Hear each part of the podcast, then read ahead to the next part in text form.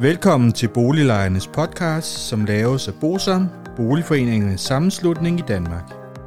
BOSAM er en engageret og aktiv lejerorganisation, som har specialiseret sig i at bistå og rådgive beboerorganisationer i private udlejningsejendomme og afdelingsbestyrelser i almen boligejendomme. Formålet med Boliglejernes Podcast er at informere lejerne om nogle af de problemstillinger, som vi ved, at mange lejere ofte spørger om, samt at give mulighed for, at nogle aktuelle problemstillinger bliver belyst ud fra et lejerperspektiv. Boliglejernes podcast er lavet af lejere til lejere.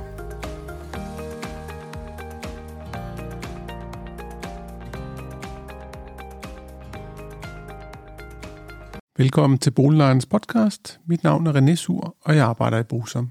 I dag skal vi have del 22 i serien Balladen i Frederiksberg Boligfond. Emnet i dag er de solgte ejendoms 10-årsbudgetter.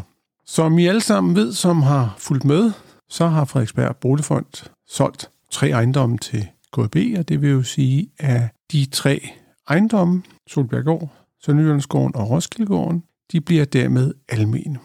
Og det, som beboerne ude i de 3 ejendomme har været meget spændte på, det er selvfølgelig, hvilke renoveringsarbejder skal der laves, og hænger budgetterne sammen. Og i den forbindelse, så har vi herinde i BOSAM søgt en aktindsigt i Frederiksberg Kommune, fordi det var jo Frederiksberg Kommune som tilsynsmyndighed, der skulle godkende, og ikke mindst har de jo så også kunne påse, at det hele hænger sammen. Vi har jo forsøgt via KAB at få indblik i tallene, men det har desværre ikke vist sig muligt.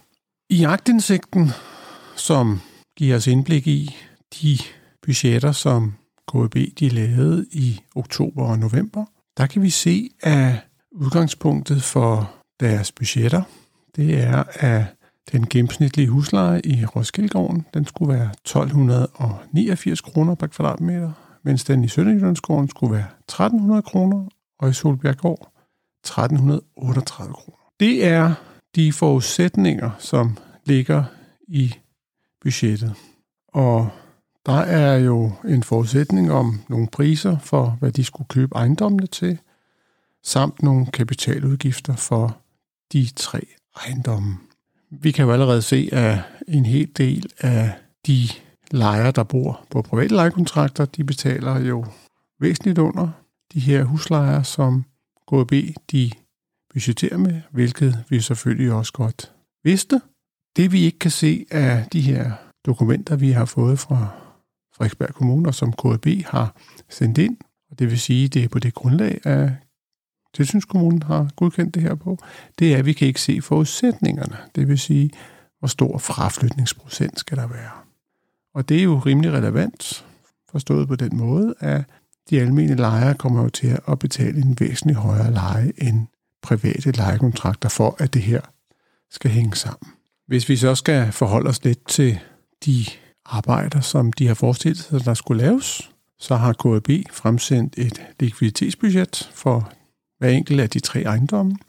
Og hvis vi nu starter med Solbjerggård først, så kan vi se, at i perioden 2023 til 2032, der forventer de, at over hele perioden, der vil være lidt over 5,5 millioner kroner i likviditetsoverskud. I 2025 vil der være et mindre underskud. Og så er det jo selvfølgelig spændende at se, hvad det er, KAB de har lagt ind i de budgetter omkring vedligehold og udskiftning osv., fordi at det er jo noget af det, som Frederiksberg Boligfond ikke har haft penge til de sidste 5-6 år. Og hvis vi bare forholder os til udskiftningerne, og vi forholder os til den budgetperiode, som løber, så kan vi se, at det, som man forestillede sig, så kan vi se, at KAB de har planlagt, at der skal laves et nyt slidelag i gården i 2030. Der skal renoveres udvendig belysning i 26.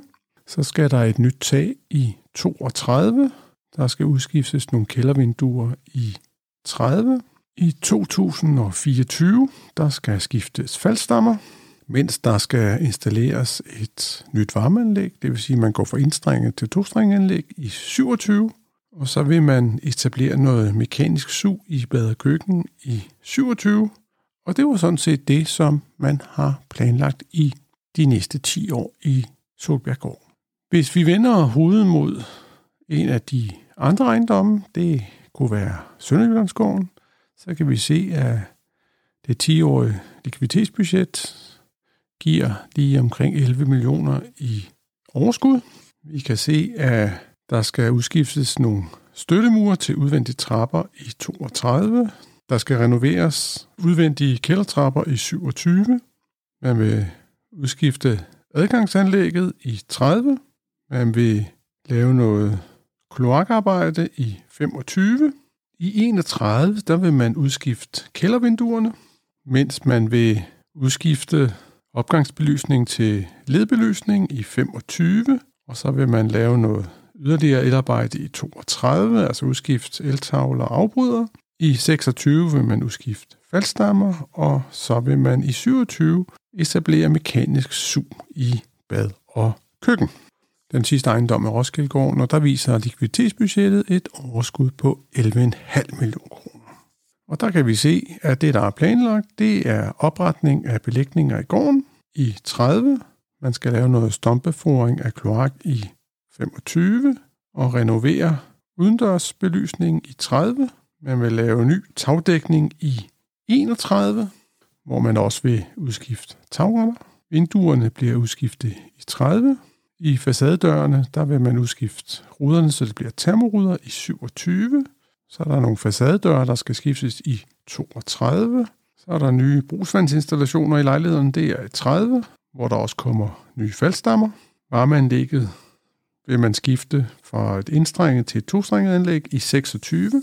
Man vil opgradere CTS-anlægget i 23 og udskifte fordelingsmålerne i 23 også. Og det er det, der er planlagt i det budget, som Frederiksberg Kommune har fået. Det, der er det interessante i de her papirer, det er faktisk alt det, der ikke står. Og det vil jo sige, vi kender ikke forudsætningerne for fraflytning.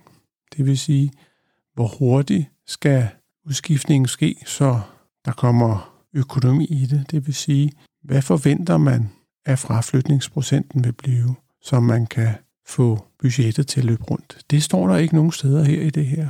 Og det kan jeg jo undre, fordi det er jo yderst relevant. Fordi hvis vi nu forestiller os, at alle bliver boende, så kan det her ikke på nogen måde hænge sammen. Og det kan jo undre, at der tilsyneladende ikke er nogen, der har forholdt sig til den problemstilling. Man må formode, at der ligger en forudsætning om en fraflytningsprocent i de her budgetter. Det ville være naturligt, fordi der vil jo altid være en naturlig fraflytning, og det vil jo være rart at vide, hvor mange der forventes at flytte, fordi at det siger jo noget om holdbarheden af budgetterne. Det er meget svært at vurdere, når det ikke er medsendt. Jeg kan også informere om, at vi har fået det, som Frederiksberg Kommune har fået, og det vil jo sige, at vi ikke er blevet begrænset i aktindsigten, og det vil jo sige, at tilsyneladende har KAB altså ikke sendt andet materiale til Frederiksberg Kommune, som så har godkendt det. Det, der jo er bekymringen, det er, at hvis tingene ikke hænger sammen, så kan det jo få betydning for de lejere, der er på private lejekontrakter. Alt i alt, så må vi sige, at den her aktindsigt, den har givet os en idé om, hvilke planer KAB har omkring udskiftning og renoveringer på de tre ejendomme. Det har ikke givet os nogen som helst idé om holdbarheden af budgetterne, fordi vi kan ikke se selve forudsætningerne for de forskellige budgetposter, og det gør det jo utrolig vanskeligt at vurdere holdbarheden. Det må vi jo så gå ud fra, at Frederiksberg Kommune har kunne vurdere. Vi vil naturligvis følge op på denne sag, hvis vi får nogle nye oplysninger. Men indtil videre, så er det nye, det er altså, hvad KAB har planer om at lave, og hvornår de har planlagt, at det skal udføres. Det skal dog siges, at de er jo ikke bundet af de her budgetter, og det vil sige, at det kan godt både blive før og blive senere, men det er i hvert fald, hvad KAB har haft planer om i forbindelse med, at de indgik de her aftaler med Frederiksberg Boligfond om køb af de her ejendomme. Jeg håber, du fandt det spændende at høre, hvad for nogle planer KAB har med de tre ejendomme. Og husk, at vi udkommer jo hver fredag formiddag, og hvis du vil være sikker på at få næste afsnit, så kan du enten abonnere på vores podcast i den podcast-app, som du bruger, eller du kan blive medlem af vores Facebook-gruppe. Indtil vi høres med igen på fredag, så må du have det så godt. Hej hej. Hvis du synes om Boliglejernes podcast, vil vi blive rigtig glade, hvis du deler episoden med dine venner, og måske giver os en anmeldelse og nogle stjerner i iTunes, så vi derved kan komme ud til mange flere lyttere. Oplysningerne i denne podcast er udtryk for vores opfattelse af retsstillingen på nuværende tidspunkt. Men husk, at retsstillingen kan have ændret sig, når du hører denne podcast, da der kan være kommet ny lovgivning eller praksis på området. Den videre er vigtigt at være opmærksom på, at gennemgangen i denne podcast alene har været overordnet for at give et overblik og derfor ikke kan regnes for en udtømmende gennemgang af emnet.